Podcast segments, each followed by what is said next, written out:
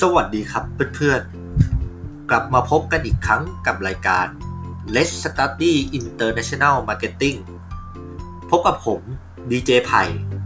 วันนี้จะมาให้ข้อมูลเพิ่มเติมจากครั้งที่แล้วนะครับ โดยครั้งนี้เราจะมาพูดถึงหัวข้อที่มีชื่อว่า 3 สิ่งที่ควรทำในการตลาดระหว่างประเทศ กับสินค้าหรูหราสำหรับคน Gen Z อ่าเพื่อนๆหลายคนฟังแล้วอาจจะมีข้อสงสัยว่า 3 สิ่งอะไรนะที่เราควรทำ วันนี้ผมดีเจไผ่จะมาพูดให้ผู้ฟังได้รับรู้ว่าจะเป็นอย่างไร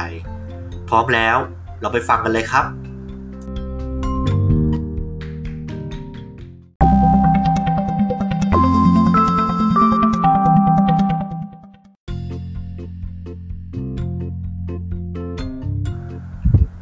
1. วาง brand position ของคน Gen Z ให้ถูกต้องในแต่ละประเทศ เพื่อนๆอาจจะงงว่าการวาง brand position นั้นเกี่ยวข้องอะไรด้วย ฉะนั้นคำตอบของมันก็คือ ดูสินค้าของเราว่าคน Gen Z ในแต่ละประเทศนั้นๆ มองสินค้าว่าสินค้าเราอยู่ใน position ไหน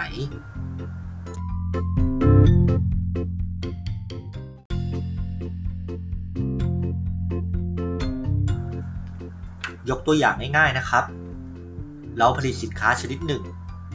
ในที่นี้ผมขอยกตัวอย่างอย่างเช่นเสื้อผ้านะครับ โดยที่เราจะตั้งราคาไว้ที่ 1,500 บาท ซึ่งเป็นราคาเสื้อผ้าเฉลี่ยโดยทั่วไปในตอนนี้ที่คน Gen Z จะสวมใส่กัน ซึ่งในที่นี้เรากำหนดสินค้าของเรานั้น เรียกว่า mass product หรือสินค้าทั่วไปที่คนสามารถซื้อได้ โดยสินค้าเนี่ยก็มีราคาที่ไม่ต่ำนะครับ ทำให้สินค้าของเรานั้นจะถูกมองว่าเป็นสินค้าหรูหราก็ได้ แต่ในเมื่อสินค้าเราถูกส่งออกไปยังต่างประเทศ ในที่นี้นะครับผมขอยกตัวอย่างเช่น อเมริกา สินค้าของเราจะเป็นราคาเท่ากับ 50 เหรียญดอลลาร์สหรัฐ ซึ่งเป็นจำนวนเงินที่น้อยมากเลยครับ เมื่อเทียบกับอัตรารายได้ของคน Gen Z ในประเทศสหรัฐอเมริกานี้ทำให้สินค้าของเราเนี่ยที่นำไปขาย ไม่ใช่สินค้าหรูหราอีกต่อไป นั่นเอง เพราะฉะนั้นจะต้องดูดีๆด้วยนะครับว่าสินค้าของเราที่อยากจะนำไปขายเนี่ย เราจะวางแบรนด์โพซิชันอย่างไร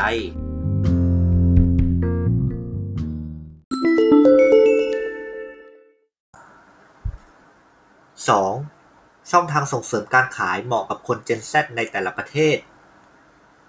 มันก็คือ สินค้าหรูหราของเราเนี่ย ควรจะมีช่องทางส่งเสริมการขายที่เหมาะสมกับคน Gen Z นั้น ๆ หรือไม่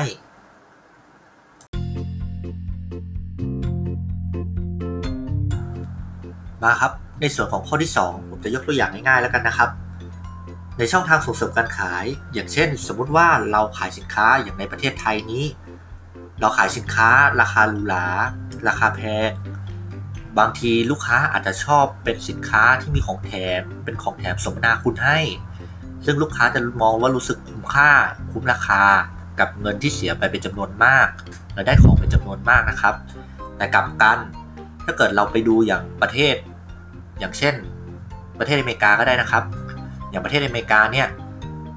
การที่เราจะขายสินค้าหรูหราแล้วเราจะทำการแถมสินค้า อาจจะไม่ตรงโจทย์กับสิ่งที่ลูกค้าต้องการ เราอาจจะต้องไปเน้นเรื่องการส่งเสริมการขายอย่างอื่น อย่างเช่น การให้บริการ service หลังการขาย ที่ทำให้ลูกค้ารู้สึกพึงพอใจ เป็นต้นนะครับ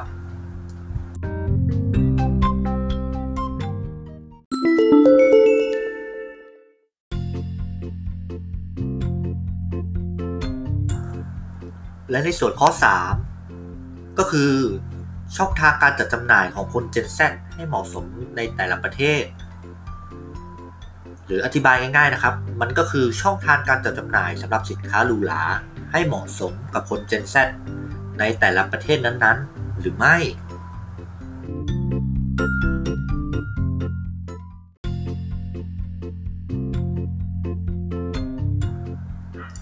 โดยที่ช่องทางการจัดจำหน่ายของเราเนี่ยจะต้อง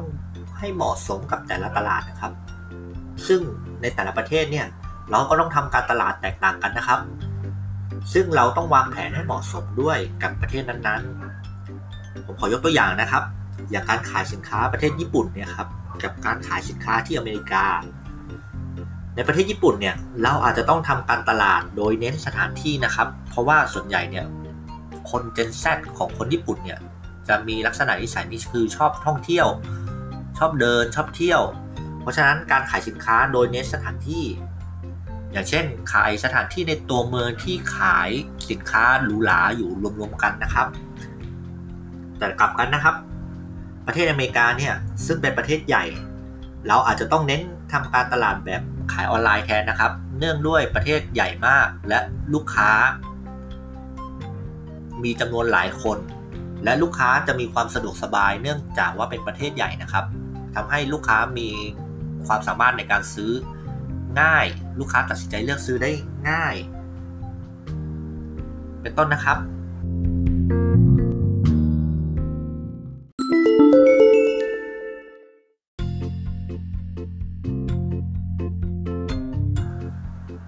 เป็นยังไงบ้างครับเพื่อนๆ3สิ่งที่ควรทำในการตลาดระหว่างประเทศกับสินค้าหรูหราสำหรับคน Gen Z ที่เราได้กล่าวไปนั้น เพื่อนๆฟังแล้วเป็นไงครับ น่าสนใจไหมครับ เราจะขอทวนอีกทีนึงนะครับ ข้อ 1. วางแบบ position ของคน Gen Z ให้ถูกต้องในแต่ละประเทศ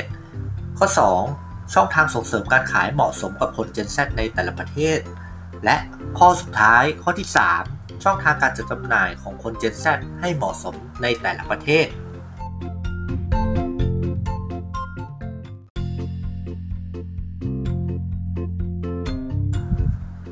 เป็นไงบ้างครับเพื่อนๆ วันนี้ผมดีเจไผ่นะครับ ก็ได้นำเรื่องเล่ามาให้เพื่อนๆฟัง ในครั้งหน้านะครับ ติดตามพวกเราได้ครับ ในหัวข้อเรื่องการตลาดต่อแถวในที่นี้นะครับ และสุดท้ายฝากเพื่อนๆนะครับ เป็นกำลังใจให้พวกเรา